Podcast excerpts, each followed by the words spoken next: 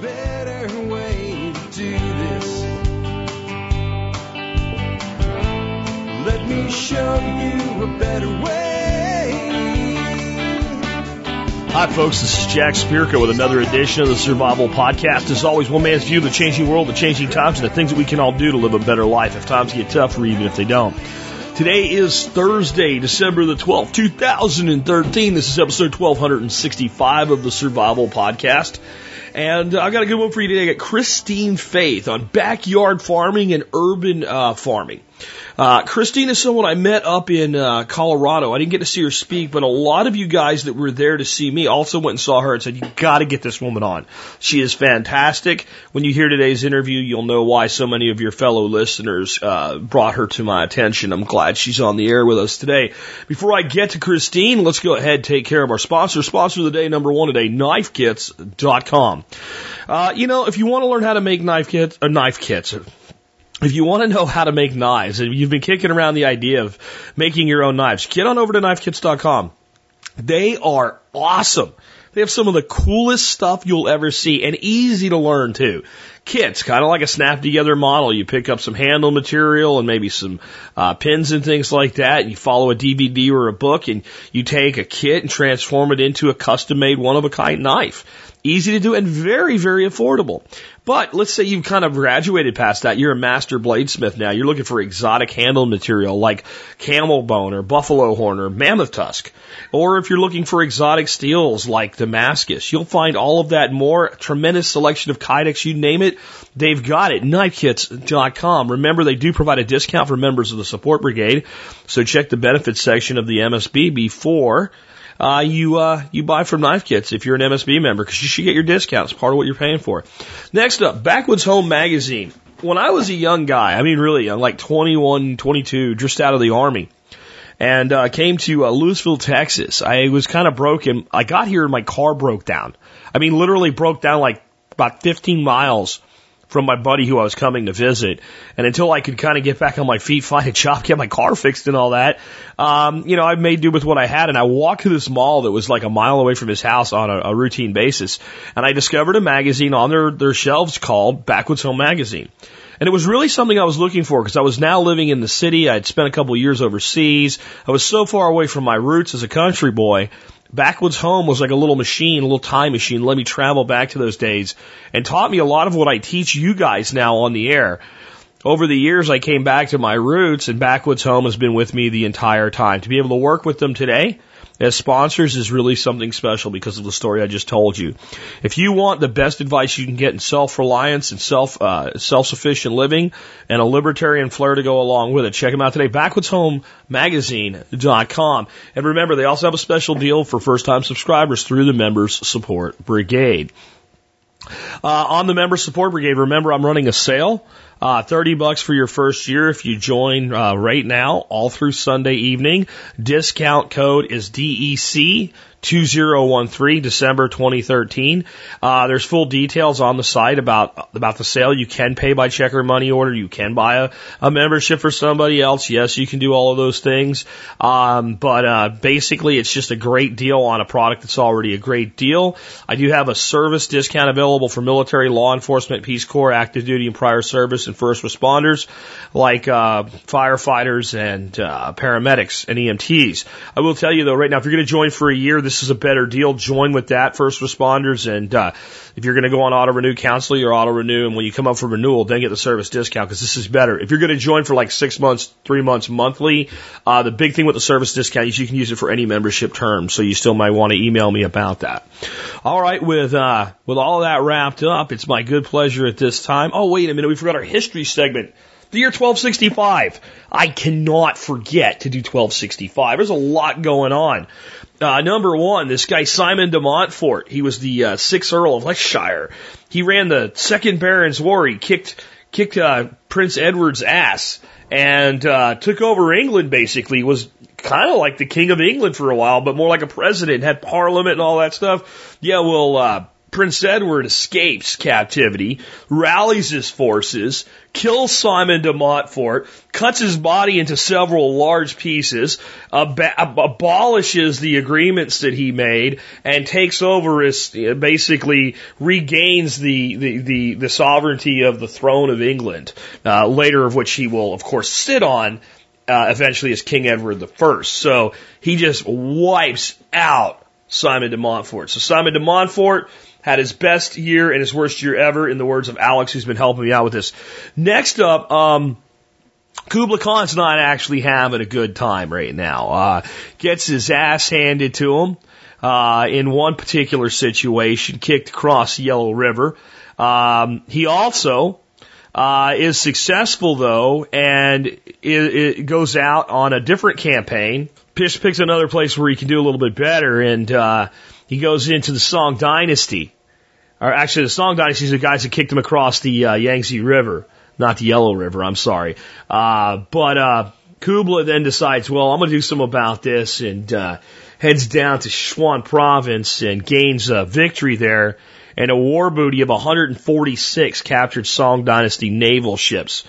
And then he sends uh, a delegation over to Japan that basically tells the emperor that uh, he better pay tribute or the Khans might come to Japan. And the emperor pretty much goes, eh, nice of you guys to come by. And they have a pleasant trip, but uh, nothing really happens out of that. And Japan is really never put under the throng of the Mongols. Um, the Mongol Empire at this point is in a very slow crumble, guys. The the great uh, Mongol Empire and the great Kublai Khan himself is is at the height uh, and already past the bell curve of the height and into decline. They will never advance again to the, le- the levels that they had in the past. Um, as I said before, someone told Kubla, you know, you can uh, you can conquer an empire on horseback, but you, you can't run it on horseback. Uh, I was a brave guy who ever said that. Anyway, one more thing happened. This was the birth of an American icon that's not an American icon at all. Budweiser. Budweiser beer. And Alex helped me out with some information that even I, guy that knows more about beer than you want to know, did not know. Uh, Budweiser Bohemia is established in what today is the Czech Republic. Knew that. King Ottokar II grants the city the right to brew beer. Didn't know that, but that's how it started. The king said you can brew beer. Home brewing will begin with the production brewery opening in 1895. So the Budweiser that we're talking about was a, a, a, varied thing that everybody was brewing in their home in this town. And eventually the town became so known for, for beer that in 1895 they opened a commercial brewery making the beer that their region had become known for. But the beginning of that beer was all the way back in 1265. Then, as I did know, in 1876, Adolphus Busch will visit the region and will create a bohemian style beer called Budweiser, meaning from Budweis. Trademark disputes continue to this day. And here's one where they play out. The swill that comes in a can of Budweiser that's beechwood aged, folks, which means absolutely nothing. Beechwood aged might, might as well be called plastic aged. They use beechwood because it imparts no flavor whatsoever to the beer, but marketing people will sell you anything that you will buy. But that swill tastes nothing like, obviously, the 1265 version, but nothing like the Bohemian style beer that they would call Budweiser today over in Europe, but you can buy it. It just isn't called Budweiser because of trademark disputes. I am kicking around a contest, but no, I'll just tell you. If you want to try the original Budweiser, this not swill, you can go get a bottle. It'll be green. It'll come from the Czech Republic, and it will be called Pilsner Urquell. That is as close to original Budweiser as you can get in this country. I will say this though, beer in a green bottle is not a good thing. It's not an import taste when you taste skunk in your beer. That is not how it is supposed to taste. That's not how they drink it over there. Green bottles suck. They do not block UV light and it has an adverse effect on the alpha acid in hops. You're getting a chemistry lesson today, whether you want it or not. That makes the skunk taste, and this can happen in very little time whatsoever. So if you're going to buy Pilsner Urquell, you want it inside of a box, and you want to never let it be exposed to open light for any great length of time. Get it immediately into your refrigerator, keep it in the box in your refrigerator, and pull the bottles out of the box one at a time as you consume them, and you will find that the original Budweiser is a great beer. Again, unlike the swill that they serve you out of red, uh, white, and blue cans today, though, however, I have to say, I do like the Clydesdales and the Budweiser commercials. Anyway, with that, let's go ahead and get into the main topic of our show today, and it is with again Christine Faith, urban farmer extraordinaire. Christine, welcome to the Survival Podcast. Thanks for having me. I'm glad to be here. Hey, we've got you on to talk about urban farming, and I, I, I actually came in to be in touch with you at the Self Reliance Expo in Colorado, and uh, a couple of my listeners said, "Hey, this this gal did a really good presentation." I unfortunately didn't get to to listen to it, um, but that got you coming on the show talking about this topic. But I find that almost everybody I bring on this show never grew up with the intention of doing what they were doing now. Like it, it almost always was this crooked path. Well, you know, I was out selling vacuum cleaners to hobos and that, you know, so could you tell us maybe a little bit about your background and how you ended up, you know, in the urban farming world? Yeah, that's, that's a hilarious, um, intro. That's very funny because that's exactly how it happened. Um, my husband and I got into urban farming sort of out of an argument. Um, he we, we joke that we have a mixed marriage in that you know he's kind of a conspiracy theorist and I'm sort of like a peace loving granola hippie. And we were sort of um frustrated with the food system from different points. We were coming at it from very different directions and neither one of us liked what we were seeing at all. Um and so we went through sort of the you know the the progression of you know how sustainable is really sustainable and, and what does sustainability look like for us, and we decided to sort of employ this, um, I guess, shelter in place model. We said, you know what, the food system's screwy. Um, there's it's kind of garbage coming out of it, and it's not really stable in and of itself. And so we were going to kind of take the bull by the horns and and take more responsibility for our food production where we currently were at. You know, a lot of folks. Um, talk about, well, you know, when I move out in the country and I get land, that's when I'm going to start dealing with food security. We decided to do it where we were right now, which is in an urban environment. Well, that makes perfect sense to me. It's, you know, I've eventually got myself onto some acreage, but when I started, uh, kind of rediscovering my roots, we lived on a little third of an acre place in the, in the suburbs and we did it right there. And in some ways, a few things actually seemed easier. Yeah. Um, and, and so it's a great way to do things. So, you know, that kind of sort of answers my next question, which was, you know, why did you get started in backyard farming? So was there more to it than just that? Um, there was that we, you know, we had sort of delusions of grandeur about how much money we were going to save and, um, ah. you know, those types of things. And, um, the initial build on, on an urban farm, the, the costs are fairly expensive. Um, so that did not pan out immediately the way that we had intended. Over the long haul, and as food prices have continued to rise, that has become um, more true. So it was not true initially, but over the long run, it definitely becomes um, more true. And then as we started to do this, um, there was such interest from you know, our neighbors to, you know, people sort of far and wide. The, the farm gets about a hundred visitors a year, folks that want to kind of come see what we're doing. So as we were building and we started to see all the interest, um, we sort of, we built in an educational component to it and we made sure that everything that we did is 100% legal, which is really important to us, not because we're, you know, big on everything being legal necessarily, you know, for its own sake, but so that people could come and feel confident that they could duplicate this in their own backyard. Sure, sure. And you're not at risk of having somebody show up and, you know, pull all your yep. vegetables out, exactly. which is ridiculous yep. as that sounds, and it could never happen in America. it, it, it has. I mean, yeah. I think if you would have told somebody in 1985, there will come a day where people have front yard gardens ripped out by city officials, yeah. they would have called you a flat out conspiracy nut. Yep. And we've seen that. So I think, especially if you're going to be visible with what you're doing, that it's important to, to, to, to, you know, tick those legal boxes. Yep, exactly, exactly. So, you know, you talk about it's expensive, and it, it can be. Yeah. Definitely. So, how does someone design an urban or a suburban space to be used for agriculture? You know, getting beyond putting a couple raised beds. Yeah, and that's that is um, a real big question, um, and and I I do want to sort of address the cost piece because there are ways to to keep costs down. But before we get there, just sort of the the overall design piece when you're when you're building a backyard farm, your space is considerably more constrained than if you're in or constrained than if you're in a rural area which means that you have to be very thoughtful about where things are placed. You also have the advantage of sort of an infinite number of microclimates, and I know you're familiar with permaculture, so that that term should should ring for you. But with a small space, with an urban or suburban space, you have your front yard and your backyard, and you have you know all four cardinal directions.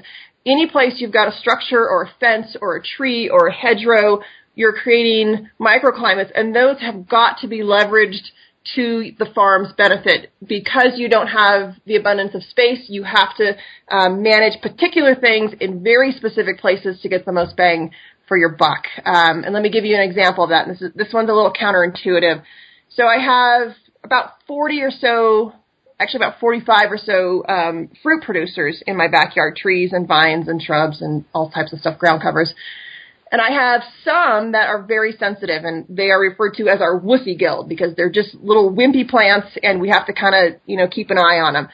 So we picked the most beneficial microclimate for those fruit producers and this is the counterintuitive part. We put them in the coldest, deepest shade winter pocket of the yard we could find. And what that does is it keeps those plants dormant long after the other ones have broke bud, which means if we get a late frost, those guys are still asleep and they're still protected. So we leveraged that little unique pocket, the coldest spot we've got for plants that cannot take an early frost and we situated them right there and we actually get them to produce better than if we had them in full sun.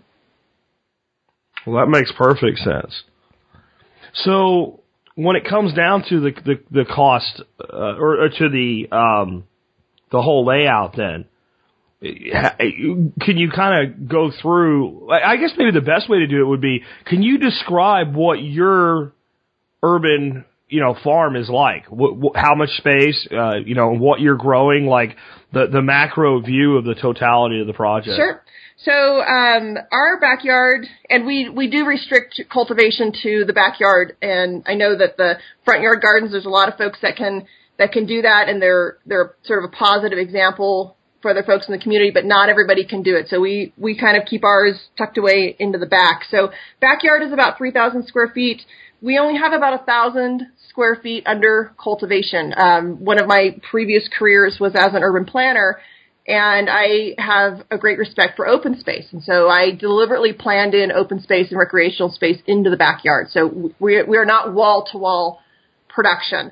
So when you're designing, um, start, literally start at your back door and make a decision about what things are going on your landscape and how often you will visit those things. So for instance, um, the beehive, we only visit the beehive, gosh, a half dozen times a year, unless it's summer and we're dropping off nectar for them if, if we're dry, if we're in a drought year. Um, then we're out there a little more often. But typically, beehive, we're not in and out so much. Chicken coop, we're in and out of twice a day. So if you start measuring footsteps from your backyard and you say, okay, so I need to get to that chicken pen twice a day, but I only need to get to that beehive six times a year, it becomes obvious that the beehive gets placed further out. Um, the microclimate piece has to be considered. Um, if I had a good spot for the bees that was closer in, you know, a place that was protected from the wind and had full winter sun, then I would place them there. So there's a little bit of um, trade-off there. If you're talking about plant systems, the very first thing you have to do is you have to map your water. The the idea is um, you plant your water first, and then you plant your plants. So where's the water coming off of your roof? Where your downspouts? Where can you direct that water? And where that water stops, where it terminates, consider sinking some trees and some shrubs down in there because they're going to get the most water um, in that particular location. Um, the other piece you need to consider when designing it's a bit like a chess game um, is integration. So I have chickens; they're fabulous, and I need those little girls to work my garden beds from time to time. So how can I locate things in the landscape in a way that the the chickens have suitable housing, they're in a good spot for them, but I can integrate them into other parts of the landscape as I need them. So there's really kind of four pieces there. Um, what I call frequency and proximity, which is how close it is and how often you visit, um, the integration piece, the water piece, and the microclimates. Okay, well, it's definitely a, a, a case and text study there for zone analysis Yeah. from a standpoint of the permaculture world. Um, what would you advise someone to do if their, you know, their backyard is typical suburban green space, maybe one lollipop tree in the backyard, and and they're wanting to do this? Where where would you say they should first start? Actually, I would start with the tree. Um, the tree is is an anchor point, and it's creating a microclimate just by its existence on the landscape. So it's creating some shade, some windbreak, and it's increasing the humidity levels immediately around that tree. Um, even if it's what I call a um, a non-contributing tree, meaning that it's not actually contributing nitrogen to the soil or, or food for the landscape or whatever, it can serve as a nurse tree, as an anchor, and you can build off of it. So if you're trying to establish um, sort of that dense, that food forest mentality, start chipping away at your lawn and start backing that off and start building around that tree um, because it's already in place. The the other recommendation, and these are sort of in parallel, is to look at the different systems that are possible in your sub- suburban or urban area. So is it bees? Is it meat rabbits? Is it poultry? In some cases, it could be miniature dairy goats, vegetables, you know, all those types of things. And which one really makes your heart sing? Which one really speaks to you? And start with that one. Now, don't start until you have your landscape sort of planned out. Um, that's a that's a problem if folks kind of haphazardly get into something and just drop them randomly on the landscape. So consider where all those things should go, but start with the one that really speaks to you. That that makes a lot of sense, definitely. Um, what was your biggest mistake that you ever made with your backyard farm? Um, so my biggest mistake, sort of biggest regret, uh, was we got into meat rabbits. And I was raised on a small farm, kind of a gentleman's farm in Oregon, and we had uh, meat rabbits when I was a kid. My dad handled all the butchering.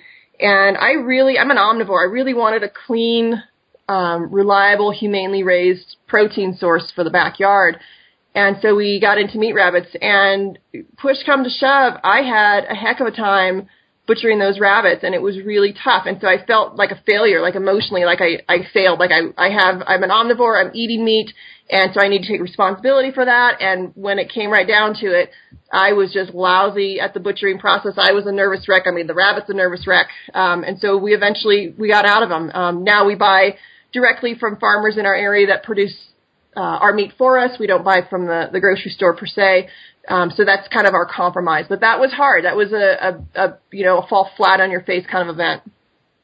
I think that's important for people to hear though, because I think that as we get more and more into self sufficiency, we can overdo it, think that we need to do everything ourselves. And human beings just don't work that way. Yeah. No person does everything for themselves. That's why we are a, a community creature, a community animal, if you will. Yep. Yeah, I recently heard um, self-sustainability meaning, you know, being an island unto yourself, like this idea of being completely self-sustainable is a fool's errand. And that sort of resonated with me because I thought, my gosh, it, show me at what point in history that humans lived completely isolated and on their own. I mean, it just, it didn't happen. And, and it was, so this lesson was hard for us, but it, it, um, it strengthened our tie to the community and to the other producers in our area. So there was an upshot. Well, and I've talked to guys that are kind of like that. They have that attitude. I do everything myself. And like, oh, really? How do you get around? I got this big old truck. I can go anywhere I want. Did you build it for yourself? well, well, no, but I own it outright. It's mine now. Okay. Do you refine the oil into mm-hmm. gasoline? Exactly. You put in there? Well, no. And you know, did you make the tires for yourself? No. Oh, okay. And and and when you go somewhere, do you use a thing called a map? Did you Are you a cartographer? And you know, it's the same thing with the. You know, I, I try to buy local and from America, but you just can't buy everything local or from America. Yeah. And when people get on you about, well, that's from China. Where was your doorknob made, Yeah. dude? You know. Exactly. exactly. So we So do as much as we can, you know. So we you know we talked about kind of the, the the most regretted moment. What was maybe your proudest moment? Ooh, um, we've we've had a number of successes. I guess we ha- I won't know. I don't know if this is my absolute proudest, but I will say that you know we've been bragging all year that um, we pulled 70 pounds of honey from our single hive this year, which is just a phenomenal amount. Um, our our hive swarmed not this season, but the season before, and when that happened, we we lost the um, the bred the purebred bees that we had bought, and now we have native bees. Their temperament changed and they were just snotty and nasty and they'd chase you out of the yard but they are amazing producers. Um, so we sort of had this this change of opinion about the hive. We were going to requeen. We're not going to now because they're they're such good producers but we're just tickled pink that we actually pulled 70 pounds of honey out of that hive You know, I'll tell you something uh, with the native bees and- things like that. I just found something that I consider to be a treasure for ten bucks. I got drug like any husband that goes to one of these places did, one of those antique malls. And we're looking through there and I find this box and it's all newspaper clippings and things like that from about 1903 up to about 1930. And it was all on bees. Whoa. Or I think 90% was on bees. And, you know, there was no internet in 1900. So somebody that was in the bees would go through like every newspaper, every magazine, like that, and they would do. And I, you know, kind of forgot that people did this back in the day, so to speak. But they would take clippings and they would save, and that was like their library, their resource. wow You know, you would probably have things like if you had a, a friend in another city with a different newspaper, hey, if you see anything like that, send it to me. That type of thing going on. And there was even some like old farm literature books in there that you couldn't read anymore because he had basically pasted the clippings and ma- used them because they were cardboard and used them to make like a book to keep it all organized. wow And I got to tell you, half of what those guys were concerned about was figuring out how do I get bees and where do I catch them and how do I catch them. yeah They didn't order bees from the Sears catalog or whatever. Right. They they caught their bees. They all did it. That's wonderful. Have you considered maybe scanning that in and, and posting that for folks? I mean, what a resource. Yeah, we're looking at trying to figure out how we would do that because I think it would be an incredible resource. And we really need to go through it all. But it's uh yeah, I got it for ten bucks. Oh man, wow. It's this big, heavy box of this stuff. There's got to be there's got to be a hundred different articles, and it's all beekeeping stuff from like 1930s and back. And uh, yeah, but what I've noticed so far is tons of stuff on capturing bees, tons of concerns about the effects of of uh, modern agriculture on bees. Really? All the stuff that we think of as new. You know, there's no mentioning of colony collapse disorder, but Right. and no mention of uh, African bees, but at least I haven't found yet anyway. But the same types of things people are concerned about largely were still concerns back then. Interesting. That's a real resource. Holy smokes. Yeah. So as you were doing this, and you you you, you took this idea, I'm going to take this 3,000 square foot backyard and start producing food on it. Was there ever a time that you almost just like threw everything down and said, "The hell with this, I quit"? Uh, yeah, there's a few. Um, especially with our aquaponics system, um, we've really, you know, been through the, the ringer with that system. We've had, um, two or three, three complete fish losses, um, in that system. We, uh, we ended up with chloramine in our water, which is a, a long story, but, um, that we ended up having to, to dump the system and start completely over. And that was devastating. It was the, to us, the aquaponics system was the crown jewel of the uh, the backyard farm. It was sort of the the ultimate in efficiency and, and compact growing space and a closed loop ecosystem and all that stuff. And to fail at it so badly, we there yeah we definitely when when we lost the the 20 tilapia, we had these gorgeous tilapia that we bought out of Denver, and when we lost that tank full of tilapia, um, I think my husband wanted to sit down on the ground and cry. I mean, it was that was devastating. We almost did just sort of walk away from it. Um, we ironically the day that happened, um, about maybe 15 of our closest friends um, were scheduled to come over and help us put in all of our fruit trees and shrubs. Um, it was kind of a celebration, kind of a party, and I I think that that event, that having those people that believed in us and believed in what we were doing and wanted to be a part of it, wanted to help, to have them show up the morning that we found that tank full of dead fish, I think is probably what saved us. and I, I, you know, I think that I, I mean, I don't know if you guys have really rebuilt the aquaponics thing at this point heavily or not, but I think it's one of the more challenging aspects of, of food production. I think it sounds good. Yep. Uh, but I think the smaller the system is, the more difficult it is to maintain stability. Yeah, that's very true. And and we have rebuilt it, and it's it's cranking right now. I mean, we had the the same cold snap that that you guys were experiencing, and I'm still out there every night har- harvesting Swiss chard and tatsoi and and cabbage. I mean, it's going strong. So we did put it back together, but I there's really three backyard farming skills I consider advanced skills. Aquaponics is one meat rabbits is one um, because of the the butchering aspect, and then uh, miniature dairy goats. I really kind of you know because of the the breeding and the birthing and and all of that. I, I kind of consider those above and beyond. Honeybees I actually consider fairly straightforward. Um, Yeah. But those other three are you got to really be in for the long haul. Yeah, we struggle with where do we go from here with our livestock. We're, we right now are running chickens and geese, and the geese are like little cows, and they do a good job of grazing. But we'd like to, you know, we have three acres, and we'd like to do more for fertility on this land because God, we need it. yeah. Um, and we've we've kicked around the idea of bringing in a, a, a hair sheep called a dorper, which does good in our climate.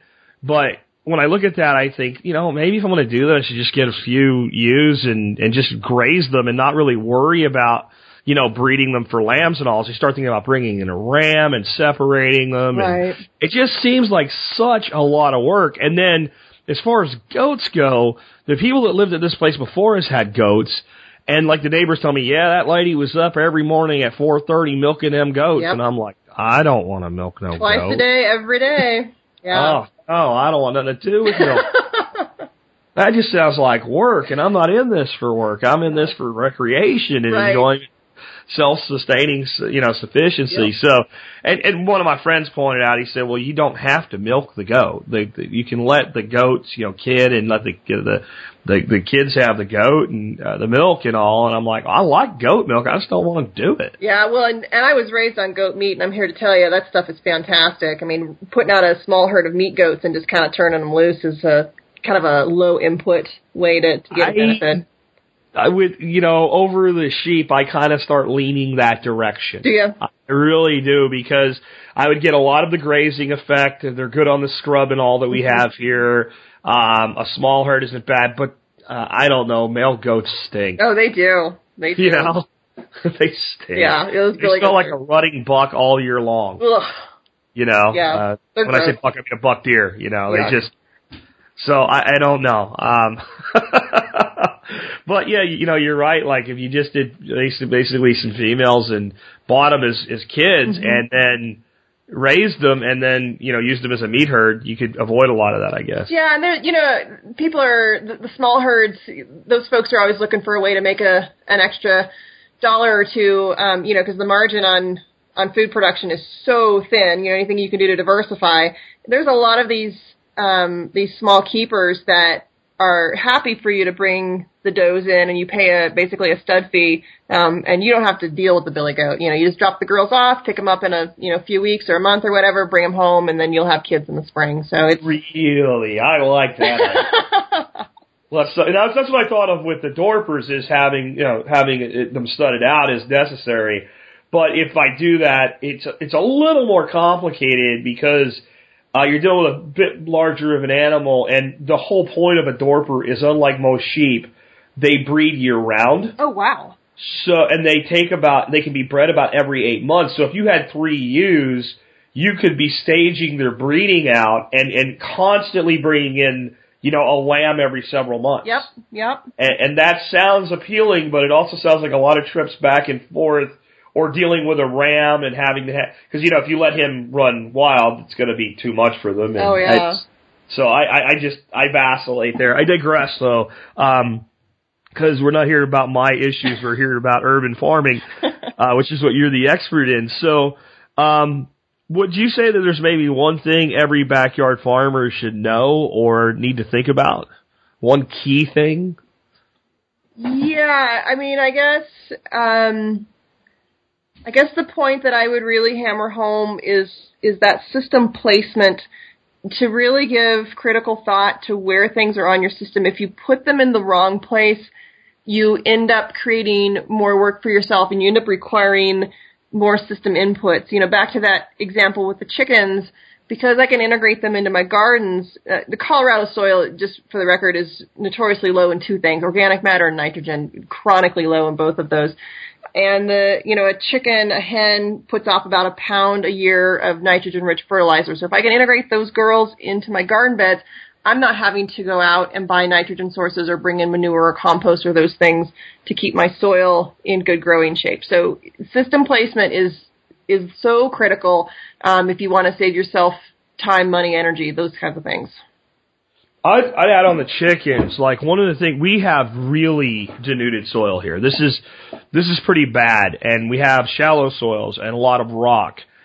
And one of the ways that we've been accelerating what the birds can do, uh, I have about a one acre western pasture where the birds pretty much free range, but I can get them to work an area just by making it attractive. So we'll take an area of maybe 20 by 60 feet and we'll throw down four or five cups of barley, Yep. uh, spread out in there.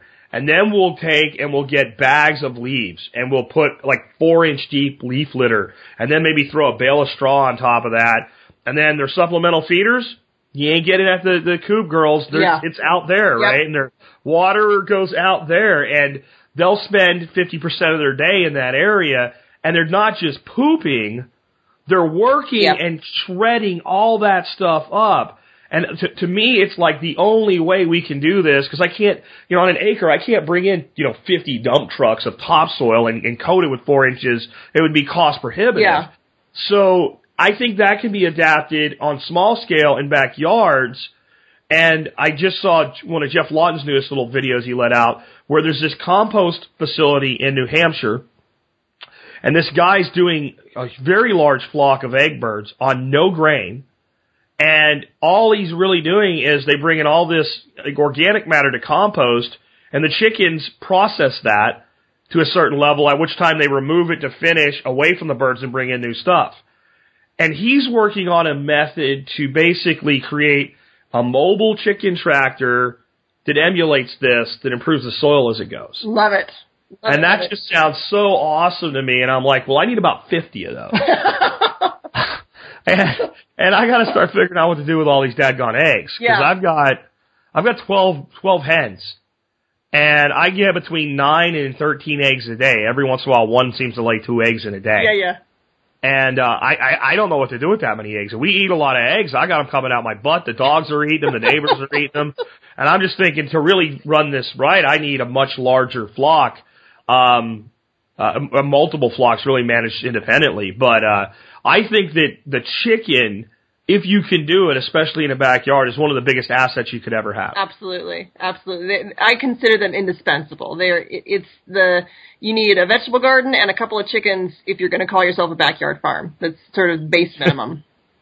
Um, and one of the things this guy with the um, egg operation was saying is they're actually looking to do bigger and bigger birds now because they're not so concerned with the cost productivity quotient from feed because they're they're not feeding. oh, right, So that the the ideal bird becomes a different bird. right. Other than the scrawny little leghorns. Yeah, like I've got this thing called a uh, a tetra tint. Wow. It's a cross between a Rhode Island red rooster and a white leghorn pullet. That bird is tiny, and I feel bad for her because she lays the biggest damn white eggs. And you'll hear her in there sometimes, rah, rah, like, oh my god! But you know, I was looking at that from a production standpoint. I'm going, this bird doesn't eat anything. She doesn't drink much water. She's fast as hell, so nothing can catch her. Uh, the rooster's not real happy about how hard it is to catch her, and um, and and she produces these big eggs.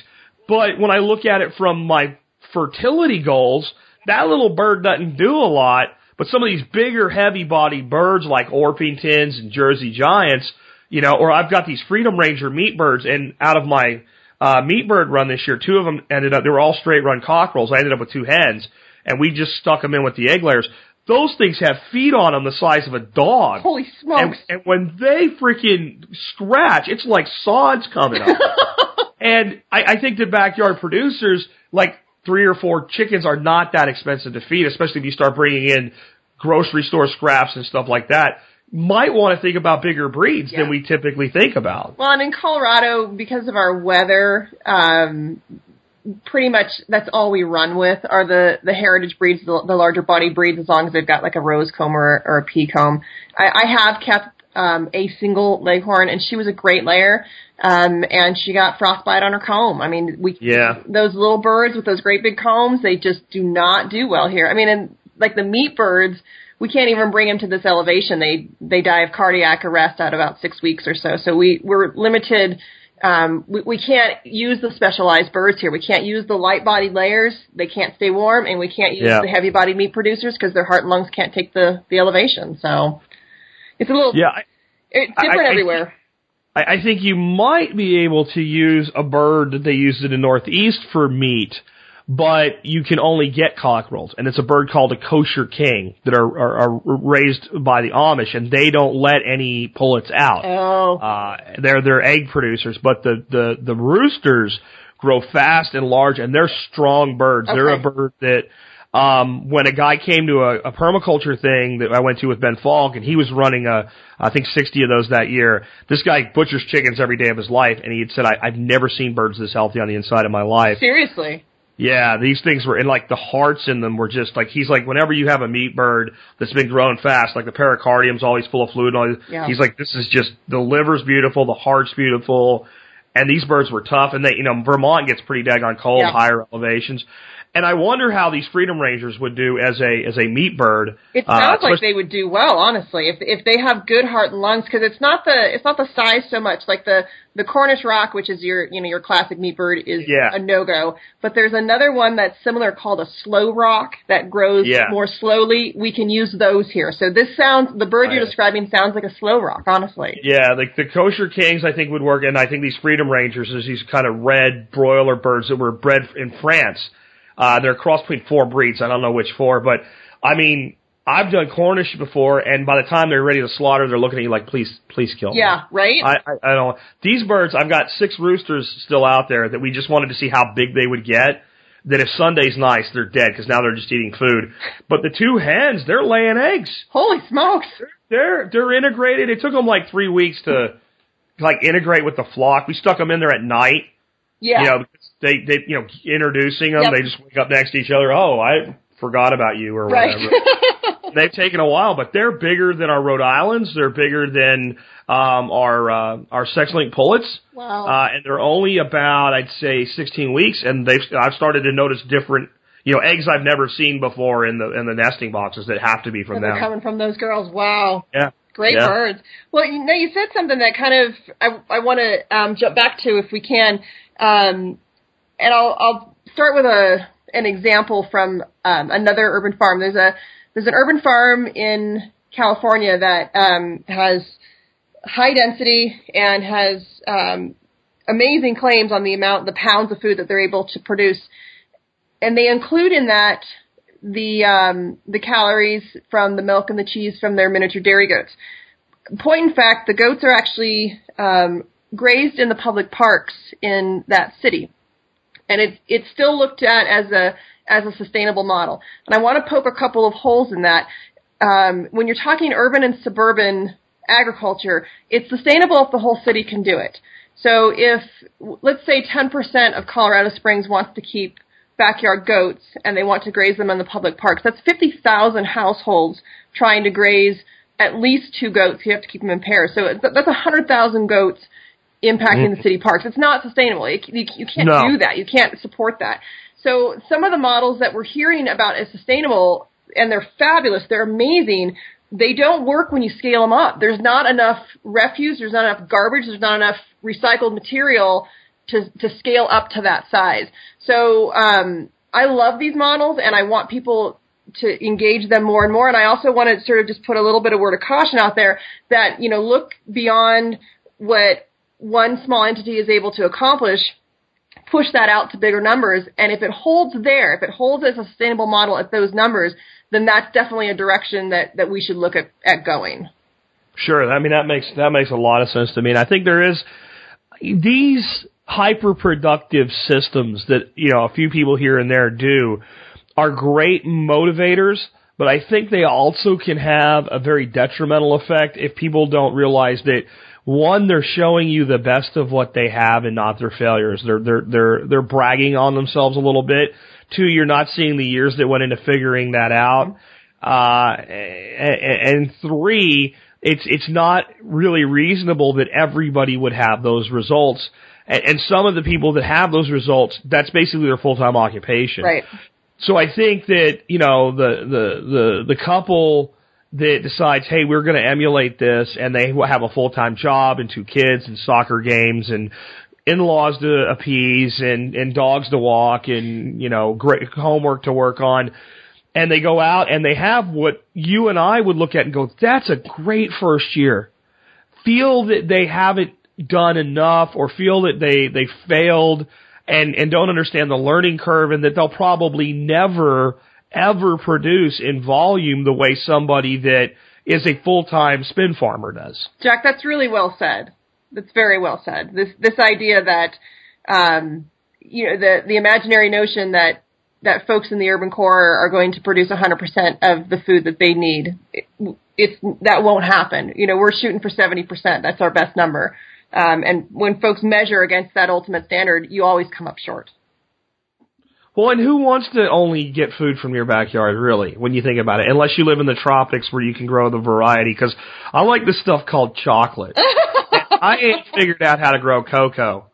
And, and, and I like coffee and I'll, I'll actually probably skin that one eventually. I've got some ways I think I can grow some coffee, but I probably won't grow enough coffee for our full needs. Right. Um, I, I, I like this stuff not in abundance, but occasionally if I'm going to use something uh, to sweeten, I'd rather use actual sugar rather than fructose corn syrup. And there ain't a lot of sugarcane plantations in North Texas. So I think that trying to do 100% is counterintuitive anyway, because there's a whole reason that we have these trade agreements set up with other people and that you know, it's it's great that we can buy California oranges in Texas. That's mm-hmm. that's great. I don't think there's anything wrong with that. I think it's that we're buying California lettuce. Oh, there you go. That I think is see that's where I think the problem is. It's not that we buy stuff from Florida or lobsters from Maine. It's that you know we might buy spinach from Florida Yeah. when we have one of the best spinach growing regions in the world right here. I think that's where things are off kilter. I like that. That sounds that sounds reasonable. I mean, I'm a I'm an olive oil freak, um, and I have no chance of producing olive oil in Colorado. I'm gonna grow some olives. I'm gonna get that done. I've got solar traps ideas and, but I still, I'm not gonna produce enough to make large amounts of olive oil. And, you know, the Italians and, and the Spanish do a really good job at that. Let them do that and, and there's things like, you know, they're never gonna produce the type of cattle we can down here in Texas. They're Correct. just not. Yeah. And and then that's see, I think that's that's the broader view. It's define for yourself what you can do reasonably with what you have and do that. And if it's 20, 25%, it's 25% less to the grocery store. Yep. It's 25% much healthier food. And it also allows you then, and this is what I really try to drive home to people that are getting started with this. If you save 50 bucks uh, a, a month even, that $50 can go maybe not toward more food, but buying healthier food of the food that you buy. Yeah, precisely. Because you know, as the price of food has continued to rise, so the quality has continued to decline. And I'm not sure everyone's aware of that, but to be able to protect those food buying dollars so that you can at least maintain the quality that you were eating, you know, five or ten years ago, I think that's critical. I think there is opportunities to make an income with this too, and I Yep. think eggs are one of the biggest. The only reason I'm not selling eggs to three of my neighbors right now is I refuse to take their money. I've been giving them eggs whenever they need some, and they've all offered to pay for them, and I'm just like, you guys are neighbors. I don't need it. I'm not going to do that. But if I was in a position where I could use a few extra bucks, I could increase the size of my flock really, really quickly, and I could make a decent living just selling eggs to neighbors. Yeah, yeah. Our big money makers on on our farm because we actually run a, a we're the first urban farm in the city of Colorado Springs, and we're actually an active CSA. So we sell um, vegetables, eggs, and honey. The, the profit margin on the vegetables is abysmal, but the eggs and the honey are quite lucrative. That's awesome. I'll tell you where you can make money selling lettuce in Colorado Springs. Where's that? The Cheyenne Zoo. Oh, seriously? Well, yeah, you're not going to do it though. I'm just making a joke here. Oh. We were up there right after the, the the expo. We drove down to Colorado Springs. We went to the Cheyenne Zoo, and they have these giraffes. Yes. And they come up to you, and they're like, you're like up on this thing where they can just get their heads. You're like head height with them, and they they like do not feed the giraffes anything except their special diet, which is romaine lettuce. And I think we spent ten bucks for like five romaine lettuce. but it was it was it was worth it because it was fun. Our, my niece lives, uh, I think in Aurora, and we she was going to take her girls down there, and we're like, bring a head of lettuce because this lettuce is less. That's the most expensive lettuce I've ever, and I saw people buying it like crazy. That is funny. They I That's used a to niche a, marketing. You need giraffes, and then you can sell lettuce for two bucks a leaf. I used to be a docent up at that zoo, and um, we used to feed them crackers. They must have changed the uh, the, the snack food for the public. That's funny. Yeah, they. I don't know what they have these things. You know, because you've been there. That have these like these baskets where their main feed is. Yeah. But they have all the public feeding them romaine. How funny. Yeah. Maybe because the soccer mom is less likely to have romaine in her purse than crackers. well, she once she sees like I'm paying a dollar a cracker. Hold on, Johnny. Here. but it's a it's a cool area that Yeah. you're in. I I didn't realize that's where you were. I, I Yeah. just knew Yeah, Colorado actually- somewhere. that zoo is minutes from the house. Um, we're and that zoo, that giraffe program is famous again because of our elevation. The um, the giraffes from that zoo, there's a, a descendant from that herd in every zoo in the world. Um, Mm. They're able to breed them because our elevation is the same as the Serengeti. So Oh, I had no idea about that. That's cool. yeah, yeah, they're they're quite famous, and we all love them.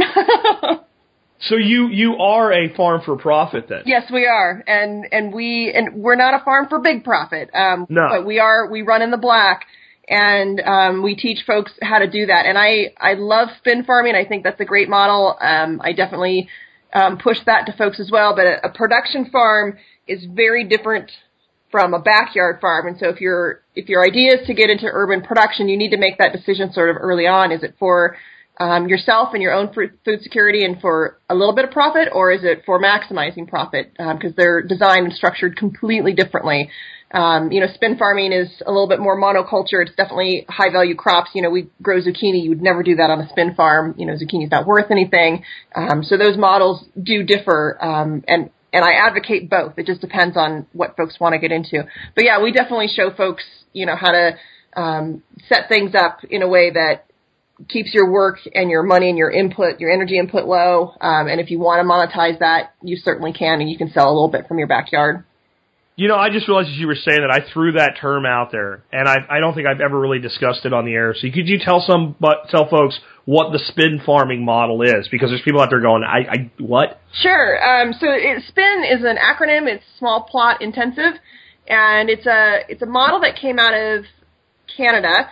Um, I think a Zone Four region, um, and and they brag mightily that if you can do it in Canada in a Zone Four, you can do it anywhere. And I I will add to that. Um, there's there's your zone, there's your aridity, and there's your elevation, and those three things sort of work in concert. So um, a place like Colorado Springs, which is a thousand feet higher than even Denver is, um, we have sort of all three of those things working against us. Um, I know where you're at. You've got um, the aridity, which is you know working heavily against you. So you know the zone, aridity, and elevation sort of all need to be considered together. But the uh, the spin farming model was based on a zone four, I think, at sea level. Um, and the guy that came up with this, and it's really a business plan, but it's this idea of um, turning your backyard in sort of a wall to wall farm, row cropping, you know, very traditional straight row crops, um, and then knocking on your neighbors' doors and saying, "Hey, I want to."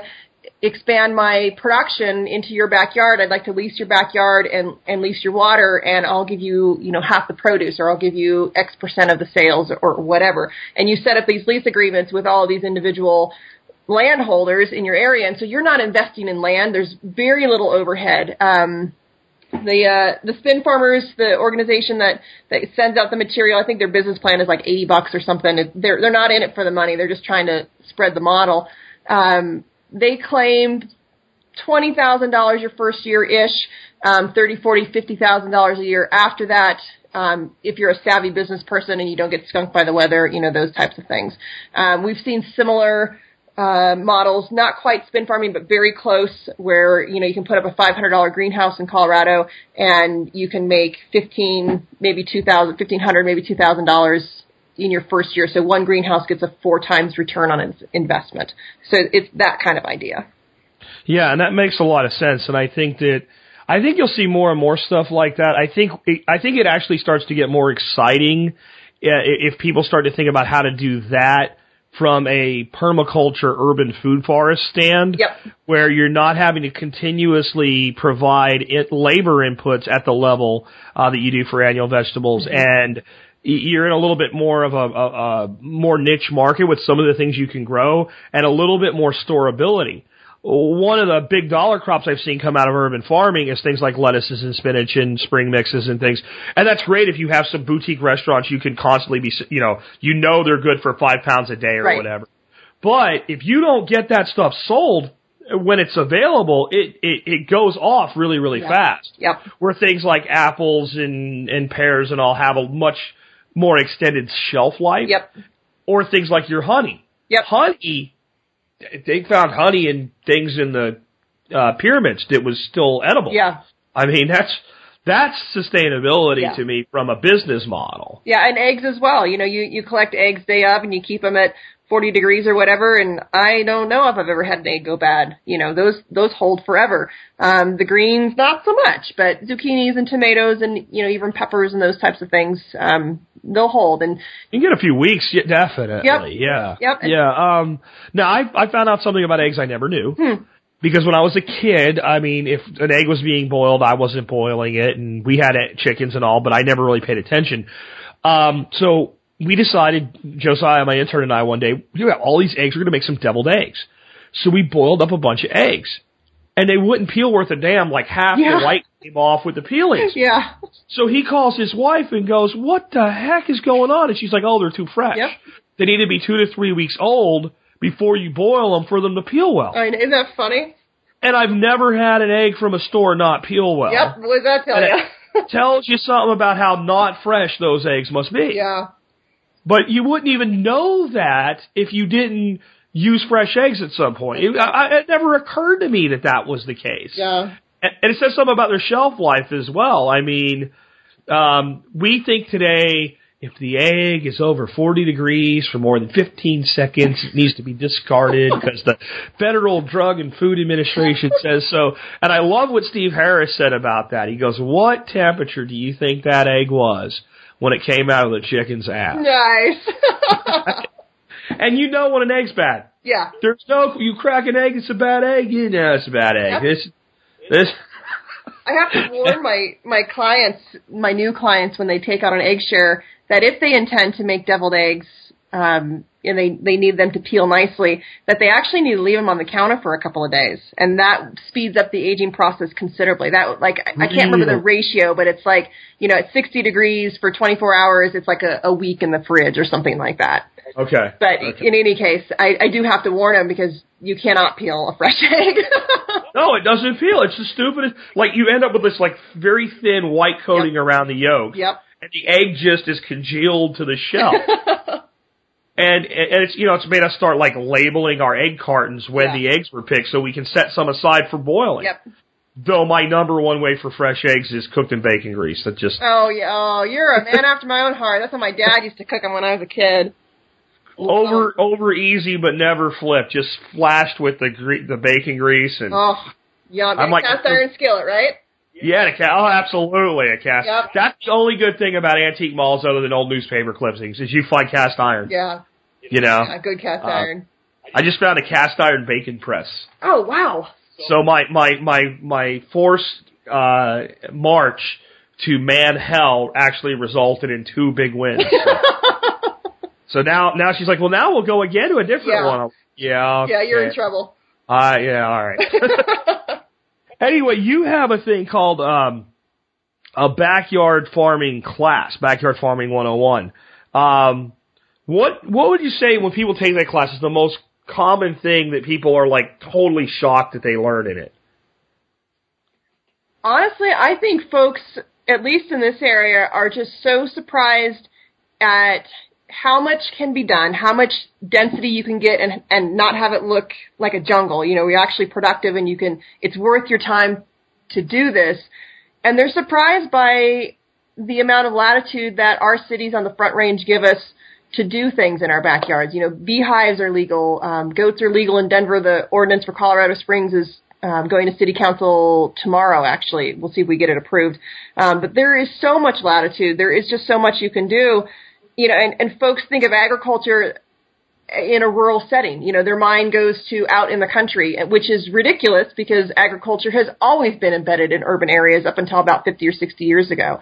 So I think that's the big surprise is that you can do it um, and you can do it well, and it doesn't look like the Beverly Hillbillies um, unless you want it to, and it can be highly productive, and it's completely legal. That's that that that's great to hear. I mean, I think we're seeing a lot of battles fought and won on the standpoint of legalizing things that you look at and go, why is that not legal in the first place? Yep. You know, like why is it, Uh, when you look at chickens, it's the one that makes no sense at all because it's completely okay for me to have a giant screaming macaw, right? I can't have this quiet little bird. Yeah. You know, that, that doesn't, or, you know, well, they poop everywhere. Well, I'll tell you what, if my chickens produce manure the way my 120 pound German Shepherd did, I'd have all the fertility I need. I mean, sure they poop, but so do your dogs and cats. Yeah. It's, it's ridiculous. And some of the arguments I've heard, I covered one story recently where this lady actually said that it was insensitive to African Americans to keep chickens. What? And yeah, and I, I mean, I'm like, I think you're the racist lady. I don't even know where. She was like, it, it brings to mind a time in the past when chickens weren't pets; they were necessary. And um, the, the Wow. mind of some people is so divorced from reality at this point that you just wonder how we got here. Yeah, yeah, it, it has been a it's been a well designed path for us. That's I mean that's about the best thing I can say about it, and and trying to reacclimate folks to the idea that agriculture absolutely has a place in our urban environments and that it is a necessary place. You know, especially in a place like the Front Range. You know, there's all this talk about producing local food. We don't have any water. The state's out of water. All the water is allocated. And right now the cities are doing what's called buy and dry, where they buy water rights from farmers on the western slope and they basically keep them permanently. They put the farmers out of business and they bring the water to the cities. If that water is used to grow lawns, that's a travesty. It should not be taken from production in the first place, but if it's brought here, God, the least we could do is grow some food with it, you know, and that's historically what we did with water, but it, it's, that's the, the trick is to get that back into people's, um, way of thinking that agriculture is supposed to be in urban environments. Well, it's it's a big part of how suburbs were created in the first place. Yes, it is. it, it, I don't think people know this. Like when they, the suburbs are a relatively new invention, right? It, it was if you lived in a city in the 1800 early 1800s, you pretty much lived like in like an apartment or something like that, or uh, what have you. And if you had a house, you had a pretty big spread of land, even you know even smaller places where you're talking acres, right? And then as as we had this big population explosion and uh, mobilization around two world wars and all, and they started to really expand subur- through suburbs. There went the phone. That's okay. We'll just we'll we'll we'll roll roll through it. Okay. I'll, I'll just pause until it stops. Okay.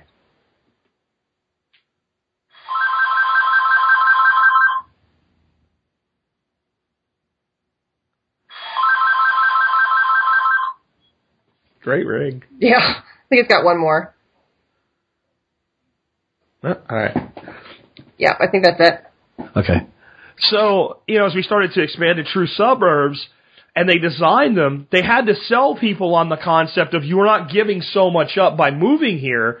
And the reason they're all designed with these little side yards and front yards and backyards was that a suburban house was designed to be a little homestead. That that was the whole point. And everybody gardened and everybody had a fruit tree in the front and a fruit tree in the back and and and, and backyard chickens were really common and all. And somewhere along the line a bunch of uptight pre yuppie yuppies enacted a lot of these laws uh as as neighborhoods got bigger because I didn't want my place to be like that. That's with right. running around.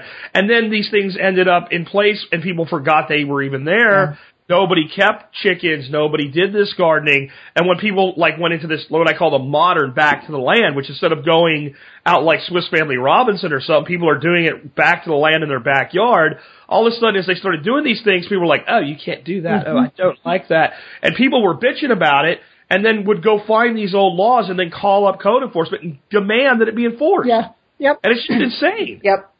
Yeah, it, it has it has been a, a deviation from from all things sane. I would have to agree with you on that 100%. and your stuff on water where you're at, that's critically important. Oh, wa- water is, you know, that's the saying in the Southwest: food is medicine, water is life, and and we're out. You know, the the whole Front Range is out. There just isn't anymore. Um, there's actually homes being built down in New Mexico and Arizona right now where um, they they sign that there's no water available to the house, and that if you buy this house, that there's no obligation for water to be brought to it, and you have to truck in your own water. And this is in the cities. This is not you know, out in the country. But we're out. We're out of water in the in the West. And the, the solutions to this are many, and one is better use of what we do have, but the other is things like water catchment and retention, which in the geniuses in these, these western states in many cases outlaw Yep. this, uh, which doesn't actually make more water for anybody. Not letting somebody catch water off their roof does not result in more water in streams. That's it right. results in more water in storm sewers. That's right. Yeah, it, and it's you know they they try to run it back to the rivers. You know, they lose a ton along the way. Um, the amount that they actually get back to the rivers and the amount they actually get to soak into the ground to recharge the aquifers is minimal, um, i- if at all. If they Not to just mention what it brings with it when it gets to the river, what it takes with it along the way, the pollution, the topsoil. Uh, when I flew over Denver on the way out of that airport, it was clear enough to see when I left versus when we flew in. Just the washes and gulches. It looks dry as a bone, but you know there's water there at times because you can see Yeah. the footprints of it. Yeah, out on the And east. Just look at that and go, every landform put in by man in that area is designed to make water go away Mm-hmm. in a place where they get 10 to 12 inches of, of precipitation a year. That's right. It is maddening. Yeah, yeah. As opposed to sinking it down into the ground and holding it in the soil. It's called a swale, folks. Anyway. uh, so you used the word client a couple times. Can you talk about what you do when you work with a client? I know you have like a course, but do you do you work more with like a client, not just as like uh, going to a class, but actually consulting with them? You know, I I did. I used to do quite a bit of that. I'm doing um, less of it now um, because the the course is online or it's in person. So if you live here, um, you know, we can interact face to face. But I set it up so that I can work with people one on one if they're in the course. So working with clients has become um, a less viable avenue because the other system works so much better. I actually just met with a client a week or so ago, um, and we talked about moving her from a design client to a class client, which actually saved her money. Um, and she was overjoyed because it, it got her a greater depth of information and um, as much one-on-one as she would have gotten in a in a client relationship. So I do design work for some folks, but I really try to steer um, people to the classes. Um, what happens when I do a design is that, and I'm sure you have run into this with with the permaculture piece when you're making decisions in your head based on what you know and then you present it to somebody, it's out of context and they don't understand necessarily what they're looking at. But if you teach them the pieces and sort of support them as they develop that design themselves, they understand all the decisions and there's a great, greater level of buy-in. Um, so I, I do work with clients, but I'm sort of moving toward that other direction. I'm more interested in, in making each person the expert on their own landscape. I don't want to be the expert on their landscape. I want them to be the expert. Well, and it does, especially with permaculture, when you start saying, well, what we're going to do is we're going to put a path in, and that path is going to run from here to there, and then it'll be this one little branch off of it that goes where you want it to go. And they say, well, why? Well, because we're going to put that path on contour. Mm-hmm. And it, well, I, well, I Yep. don't really care if my path's on contour. Well, let me explain to you how it soaks water into your landscape.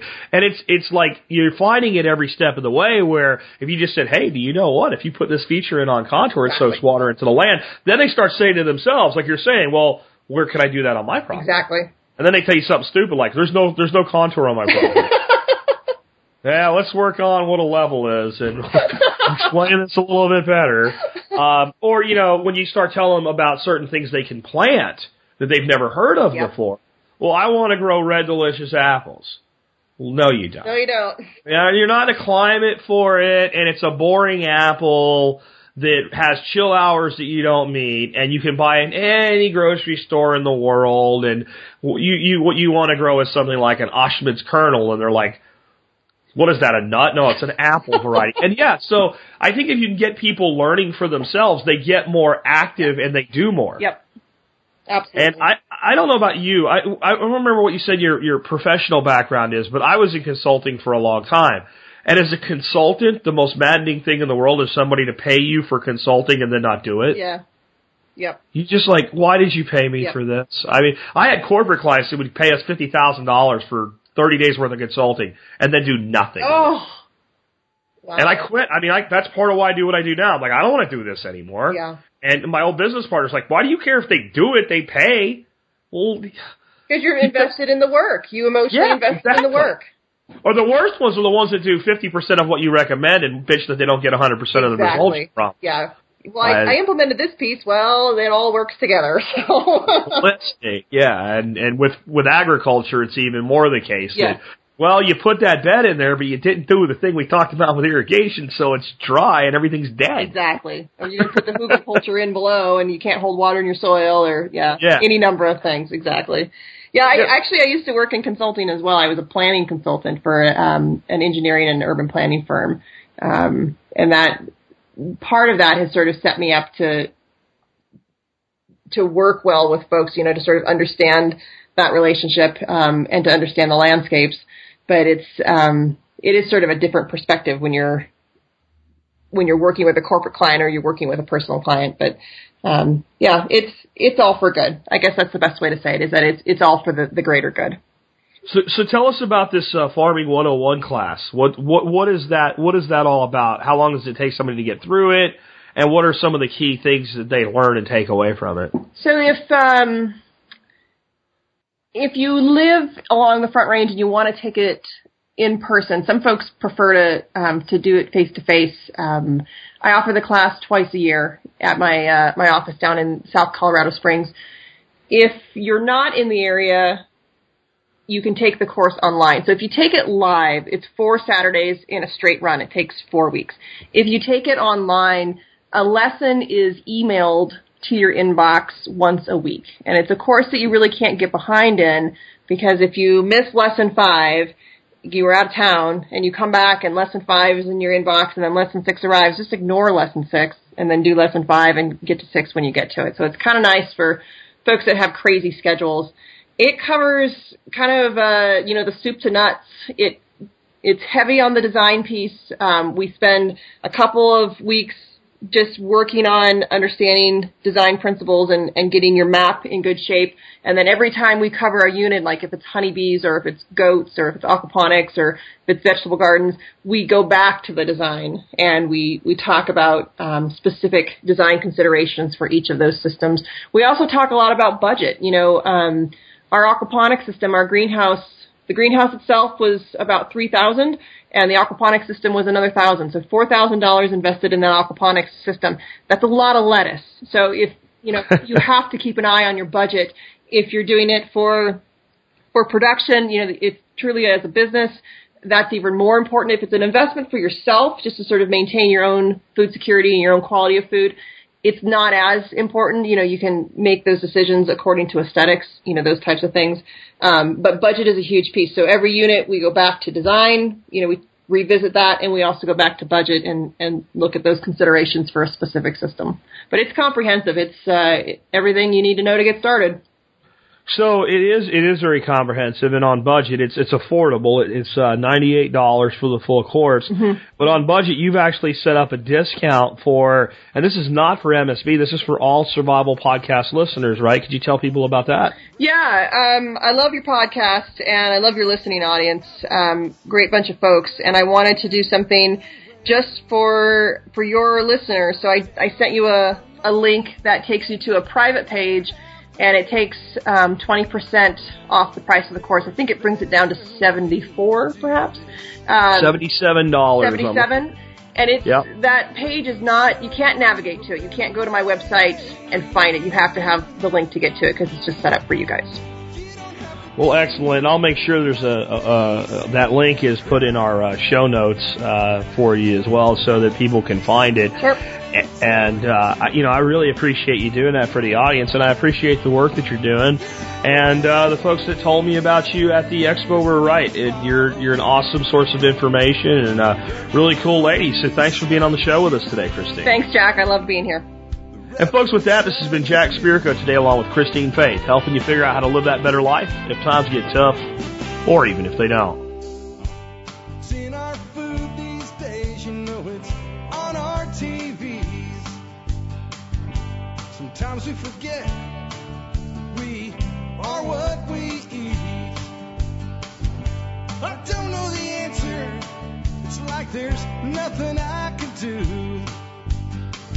It's the price we pay, I guess, and we follow all the rules.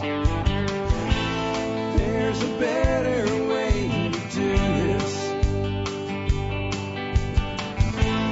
Let me show you a better way.